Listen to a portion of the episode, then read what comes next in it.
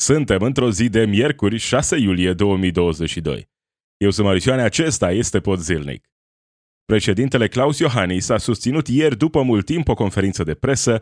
Printre altele, acesta a recunoscut că în pachetul de legi privind securitatea națională există excese și a promis că se va îngriji ca acestea să dispară, susținând totodată că nu a amenințat pe nimeni după dezvăluirile din presă.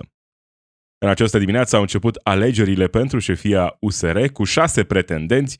Principalii candidați sunt Cătălin Drulă, Octavian Berceanu și Cătălin Teniță. Iar în contextul războiului din Ucraina, Letonia a anunțat că va reintroduce armata obligatorie. Acestea sunt câteva dintre principalele subiecte de astăzi. Rămâi cu mine, începe Podzilnic. You are listening to the Podzilnic podcast. News and commentary from a progressive perspective. După foarte mult timp, președintele Claus Iohannis a susținut o conferință de presă. Au fost destul de multe întrebări bune, din păcate nu prea multe răspunsuri bune. Cel mai fierbinte moment al conferinței a fost acesta, cu Cristian Pantazi de la G4 Media. Cristian Pantazi l-a întrebat pe Claus Iohannis, printre altele, despre amenințările publice pe care acesta le-a lansat la adresa surselor G4 Media atunci când aceștia au publicat în exclusivitate draftul legilor siguranței naționale. Hai să urmărim momentul acesta cu Cristian Pantazi de la G4 Media, uh, adresându-i întrebări, mai multe întrebări lui Claus Iohannis. Interesant moment. Uh, tocmai ați vorbit în această conferință de presă despre libertatea presei și ați spus că o respectați, așa cum respectați independența justiției. Dar în 5 iunie, la Buzău, într-o conferință de presă, Ați declarat că știți sursele G4 Media în legătură cu drafturile legilor serviciilor secrete și le-ați amenințat. Spunând, citez, cineva și știm cine a considerat că este bine acum să le dea pe surse drafturile. Este o eroare majoră, fiindcă oamenii sunt îngrijorați. Eronată este și scurgerea acestor prime forme către media și am închis citatul. 45 de ONG-uri interne dar și Organizația Internațională Reporteri Fără Frontiere au criticat acest atac la sursele unei publicații. Cu tot respectul pentru instituția prezidențială și având în vedere că sunteți garantul respectării Constituției care include respectarea dreptului la exprimare și dreptului la informare, cum este posibil, cum v-ați permis ca președinte al statului să, amenința, să identificați sursele unei publicații și să le amenințați? Cred că vă așteptați de la președintele României să știe un pic mai mult decât publicul general. Nu am identificat public sursa, nici măcar publicația. Dumneavoastră tocmai uh, ați uh, formulat o afirmație. E singura publicație care l-a publicat. Deci eu nu m-am referit nici la persoane... Deci Claus Iohannis nu s-a referit nici la persoane, nici la publicație. N-a menționat G4 Media, dar G4 Media era singura publicație care a dat publicului acces la aceste informații. Nu a menționat numele persoanei care ar fi dat aceste informații mai departe către G4 Media, dar a amenințat acea persoană fără să-i spună numele. Adică eu o știu, noi știm cine este această persoană și nu e în regulă ce s-a întâmplat. Asta nu sună ca o amenințare, nu? Venită de la președintele României, o amenințare lansată în mod public. Nici la publicații. Am spus că este greșit ca în această fază foarte devreme a drafturilor legilor securității să fie lumea agitată, pentru că încă se lucrează și se va lucra încă foarte mult timp pe ele. A fost mai mult decât atât, n-a fost doar o amenințare directă la adresa unei surse sau la adresa unei publicații. A fost o amenințare și la viitoarele, posibilele viitoare surse pentru tot felul de jurnaliști. Vedeți că noi știm cine sunteți, ce faceți și s-ar putea să aveți probleme. Ăsta e mesajul. Nu, nu vreau scurgeri de informații. În mod clar pentru toată lumea, acesta a fost mesajul lui Claus Iohannis. Pare rău că v-ați simțit amenințați, cum nu cred că s-a simțit cineva amenințat din cei care au lucrat pe aceste drafturi. Afirmația mea o mențin, nu orice draft care este elaborat într-o zonă sensibilă trebuie făcut public înainte ca cei care răspund de acel document sau de acea piesă de legislație să-și fi terminat munca așa cum este prevăzută în Constituție.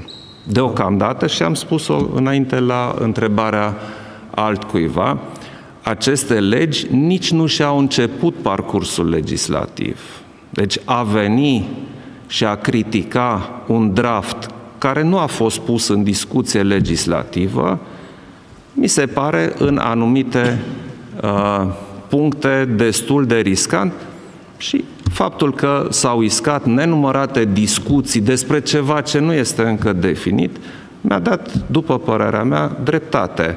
Nu trebuie să vă simțiți amenințați. Este datoria noastră ca presă să punem în discuție legi, chiar și în fază incipientă, despre care știm cu toții, în toată lumea, pot avea un impact major asupra democrației. Dar revin la declarația dumneavoastră. Înainte să revină Cristian Pantazi la declarația lui Iohannis, ca o paranteză, uh, are dreptate în ceea ce spune. Claus Iohannis a lansat în mod clar uh, nu amenințări directe, că e puțin mai deștept de atât, dar pentru toată lumea a fost destul de clar că cele au fost amenințări. Numai că uh, mai există o altă practică atunci când vorbim despre proiecte de lege care ar putea să fie problematice, care ar putea fi percepute la nivel de societate ca fiind cu probleme mari, probleme care să țină de tot felul de libertăți, ca acest exemplu cu legile securității naționale.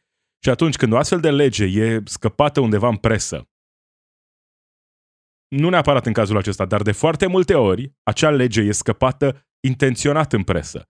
Ca să vedem noi varianta cea mai rea, pentru că atunci când vor veni cu varianta cumva modificată, să zicem, a, e rău, dar nu e atât de rău pe cât putea să fie să simțim noi ca societate că, uite, am avut o victorie de fapt. Uite, i-am convins pe ăștia să nu meargă atât de departe cu dezvăluirile pe care le-am făcut.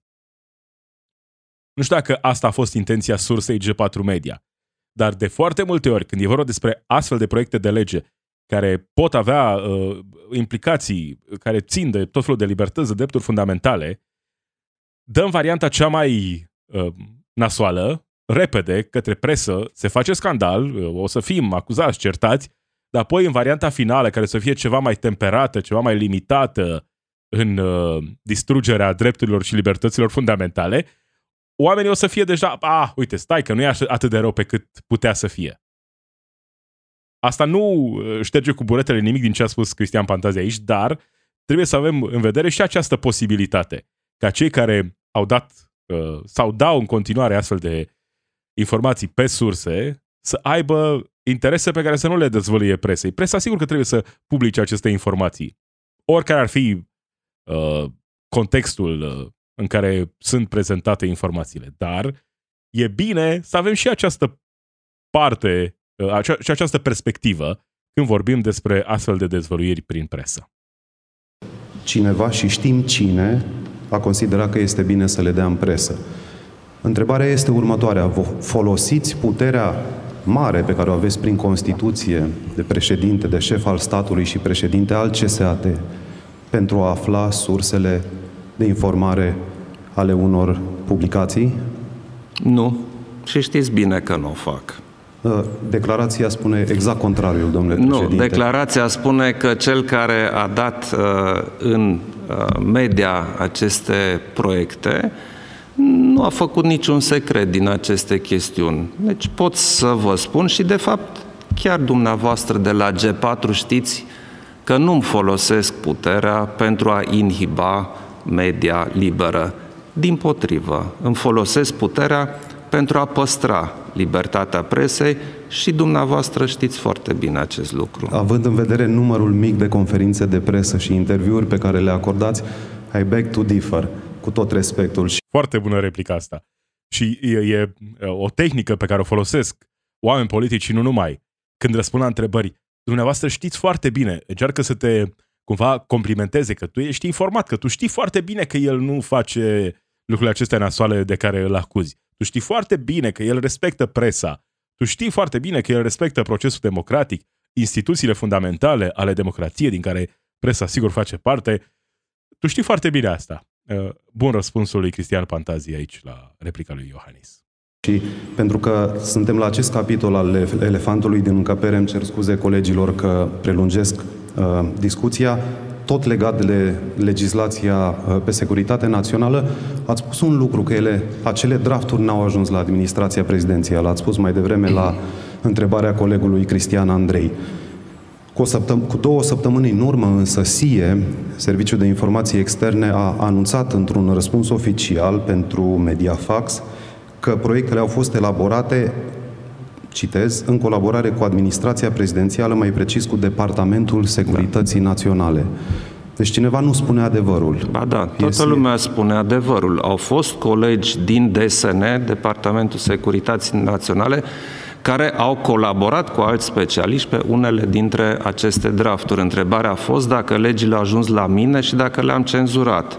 Nu le-am citit, nu le-am cenzurat, dar în administrație avem specialiști pe diferite domenii și ei, sigur, din când în când, sunt consultați de cei care lucrează pe drafturi. Având în vedere modul în care arată acele drafturi, unanim uh, considerate de mulți analiști, observatori, specialiști în astfel de legislație, ca excedând limitelor democratice, uh, ați cerut explicații sau demisii de la cei care au lucrat pe aceste drafturi, că e vorba de angajați ai administrației prezidențiale sau din serviciile care s-au ocupat?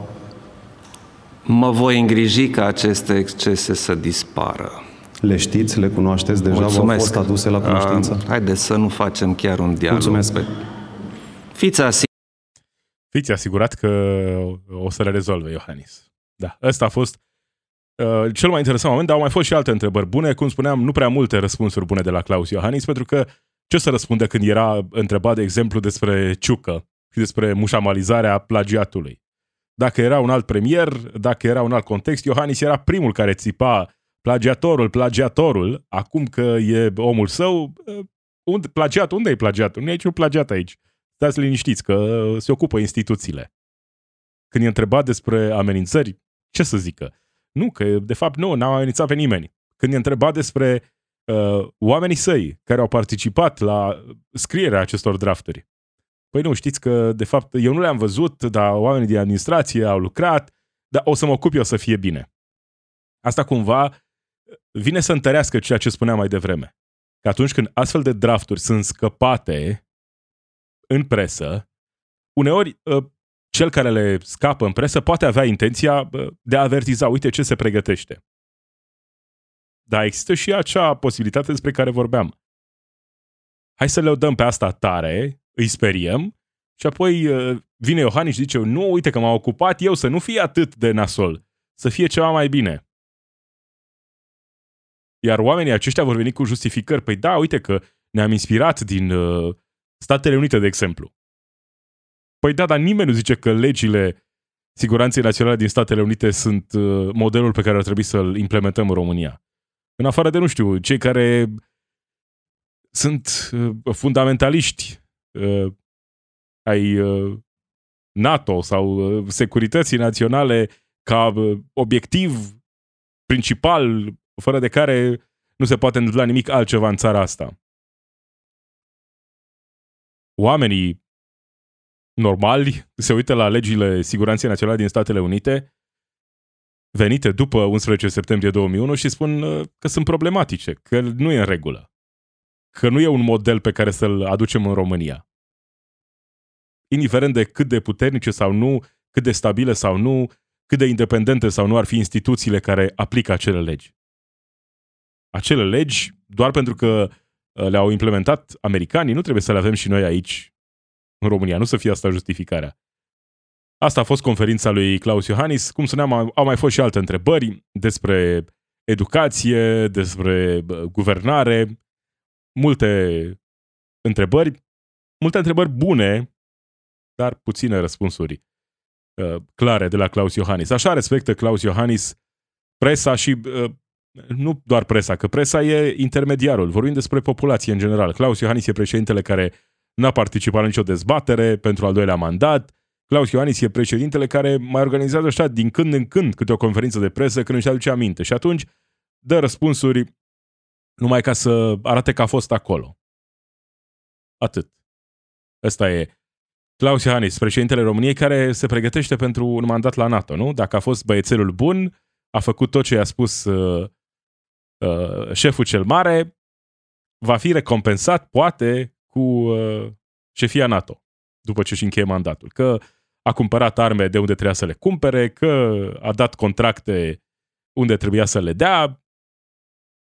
Totul a fost uh, în regulă și atunci trebuie să fie recompensat la un moment dat pentru că a făcut toate lucrurile acestea, vezi tu, pentru România. Claus Iohannis și conferința de sa de presă, felicitări, Cristian Pantazi, pentru uh, întrebările adresate și uh, au mai fost câțiva jurnaliști care chiar și-au făcut treaba cu întrebările pe care le-au pus. În această dimineață au început alegerile pentru șefia USR. Sunt șase pretendenți, principalii candidați sunt Cătălin Drulă, Octavian Berceanu și Cătălin Teniță, așa cum scrie g4media.ro. Aceștia sunt oamenii care teoretic, teoretic, au șanse de a prelua conducerea partidului, se vor număra voturile și apoi va fi desemnat câștigătorul. Cine va fi câștigătorul? Cred că nu sunt prea multe semne de întrebare. Ar trebui să fie surpriza surprizelor și Andreea Marin nu cred că e pe scenă. Cătălin Drulă va fi uh, înscăunat. Dar nu dădea bine să fie el singurul candidat, chiar dacă locul e al lui, e pregătit pentru el, nu dădea bine ca într-un partid care pretinde că e un partid care susține democrația, bla bla bla bla bla bla, uh, să fie el singurul candidat. Așa că avea nevoie să aibă uh, contracandidați. După cum arată lucrurile acum, cred că mai degrabă totul e destul de clar. Cătălin Drulă va fi noul președinte al partidului, în mod oficial președinte al partidului. Cum va arăta viitorul partidului cu Cătălin Drulă? Rămâne să vedem. Hai să auzim puțin ce spunea Cătălin Drulă la dezbaterea de ieri, dezbaterea între candidați. Adică, fără să vreau să sperii pe nimeni, la felul cum guvernează acest guvern, ne duce către o criză economică de proporții, undeva la un orizont de un an, doi ani în viitor, mai mare decât cea din 2008. Și uh, aici noi ca opoziție avem o responsabilitate particulară să, să atacăm ceea ce îi fac greșit, adică politica fiscală de cheltuieli nesăbuite, cheltuieli care cresc în continuu, am coordonat instituție uh, publică a statului român și am redus cheltuielile acelei instituții. Și știu ce înseamnă să strângi cureaua, să spese de banul public și asta e iarăși ceva, dar e legat de ce spuneam în prima mea intervenție când vorbeam despre uh, USR ca fiind singurul partid căruia îi pasă de uh, sau a cărui misiune simte că în administrație publică este să servească interesul public am tăiat cheltuieli, asta ar trebui să facă și guvernul actual, nefăcând asta, ci din contră, ca să poată finanța aceste cheltuieli, se împrumută într-un mod absolut barbar, cu 1000 de euro pe secundă, ne ducem cu deficitul la 7%, toți... Cred că e destul de clar. Cam așa va arăta viitorul USR cu Cătălin Drulă președinte. Austeritate. Austeritate și încă o dată austeritate, ca să dea bine. Asta propune Cătălin Drulă în acest moment. Spune explicit, dacă ar fi la putere, ar introduce măsuri de austeritate. Asta înseamnă reducerea cheltuielilor. Poate, înainte să-ți pese de banul public, ar trebui să-ți pese de binele public. Binele și poate apoi banul. Scopul unui politician, scopul politicii, asta ar trebui să, asta ar trebui să fie. Binele public. Cât mai mult bine, cât mai multă reducere a suferinței. Dacă scopul e a, să arate, nu știu, bine bugetul într-un tabel Excel, cred că ai greșit domeniul.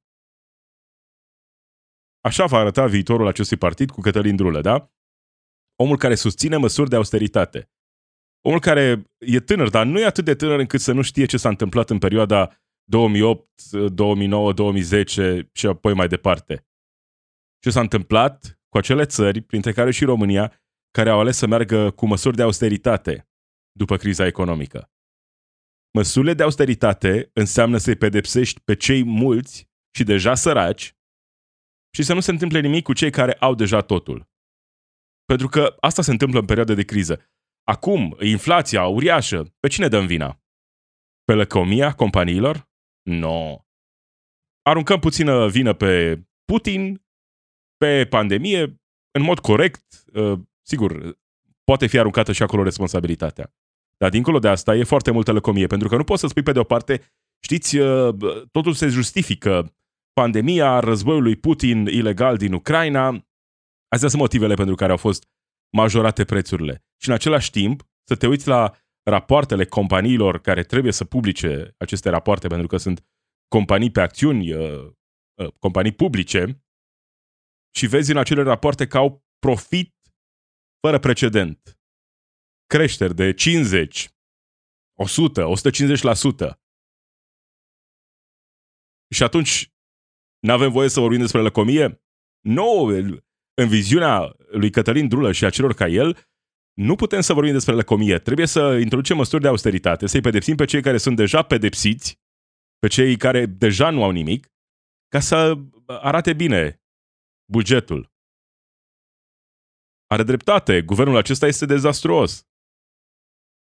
Numai că felul în care critică el guvernul e total diferit de ceea ce ar trebui cu adevărat să lanseze cineva din opoziție, ca o critică la adresa guvernului. Să vii și să spui austeritate, de asta avem nevoie în acest moment. Ăsta a fost singurul moment bun, cred, al lui Iohannis de la conferința de aseară. Când a spus că nu, nu plănuiește măsuri de austeritate, nu că ar fi credibil Iohannis cu declarațiile pe care le face, că mâine, poi mâine poate să schimbe cu totul discursul. Dar a fost cam singurul moment bun. Cătălin Drulă, viitorul președinte al USR, în mod oficial, propune măsuri de austeritate. Iar când oamenii aceștia propun măsuri de austeritate, austeritatea înseamnă și mai multă sărăcie, înseamnă și mai multă disperare. Austeritatea înseamnă că îi pedepsești pe cei care sunt cel mai puțin responsabili de criza cu care ne confruntăm. Asta înseamnă austeritatea. Asta a însemnat întotdeauna. Nu ieși dintr-o criză cu măsuri de austeritate. Sau ieși, dar distrugi vieți între timp. Dar așa vede Cătălin Drulă. Oamenii aceștia cu ideile acestea uh, absolut uh, lipsite de uh, vreo coerență, repetă și uh, mereu aceleași greșeli. N-a funcționat odată austeritatea. Hai să mai încercăm o dată. Nu funcționează trickle-down economics. Uh, mai încercăm o dată. Mai încercăm, mai o dată, mai o dată, să vedeți că o să fie bine. Pentru că scopul unor astfel de oameni cu astfel de ideologie nu e binele public. Au o, o viziune așa fundamentalistă asupra pieței libere, uh, libertatea economică, că nu au treabă cu alte libertăți. Și atunci merg în direcția asta. În felul acesta va arăta partidul USR cu Cătălin Drulă. Dacă nu apare vreo surpriză. Dintre candidații care sunt acum, cei cu șanse mă refer, Cătălin Teniță pare să înțeleagă cel mai bine unde e partidul și cam ce ar trebui să se schimbe în acest partid. Mai că nu cred că are șanse reale. Mai degrabă, cred că șansele sunt ca Drulă să câștige din primul tur. Dar din ce am văzut din câteva declarații, e adevărat, n-am văzut prea multe declarații, dar din ce am văzut de la Cătălin Teniță până acum, e cel care măcar pare să înțeleagă care e percepția acestui partid în societate. Ce spun oamenii care uh, au votat partidul acesta la un moment dat. Nu mă refer la cei care își fac caltar cu USR și valorile USR acasă. Mă refer la oamenii obișnuiți care la un moment dat au votat USR și cum percep astăzi partidul acesta. Partidul lui Cătălin Drulă în 2022. Dacă nu apare vreo surpriză și e puțin probabil să se întâmple așa ceva, în câteva zile vom afla că omul acesta, Cătălin Drulă, cel care crede că austeritatea este soluția în acest moment, va deveni în mod oficial președintele acestui partid, USR. Și pe plan internațional aflăm că Letonia reintroduce armata obligatorie. Ministrul leton al apărării a anunțat reintroducerea serviciului militar obligatoriu pe fondul tensiunilor crescânde cu Rusia, cu care Letonia are graniță comună, războiul din Ucraina, sigur, uh, introduce noi probleme și uite așa revine armata obligatorie în Letonia. Astfel de îngrijorări am avut și în România la un moment dat. Deocamdată avem a fost introdus serviciul militar voluntar. Adică au cerut voluntari. Dar nu înseamnă că nu se poate întâmpla același lucru și în România. Chiar și împotriva voinței populare. Că știm, democrația e importantă, dar uh, sunt unele lucruri pe care unii oameni le consideră mai importante decât democrația și drepturile fundamentale. Letonia, armată obligatorie, reintrodusă. Să fie asta un semn pentru alte țări din regiune? Nu știu, rămâne să vedem în perioada următoare. Cam acesta a fost Podzilnic. Marius Ioane sunt eu. Zi bună!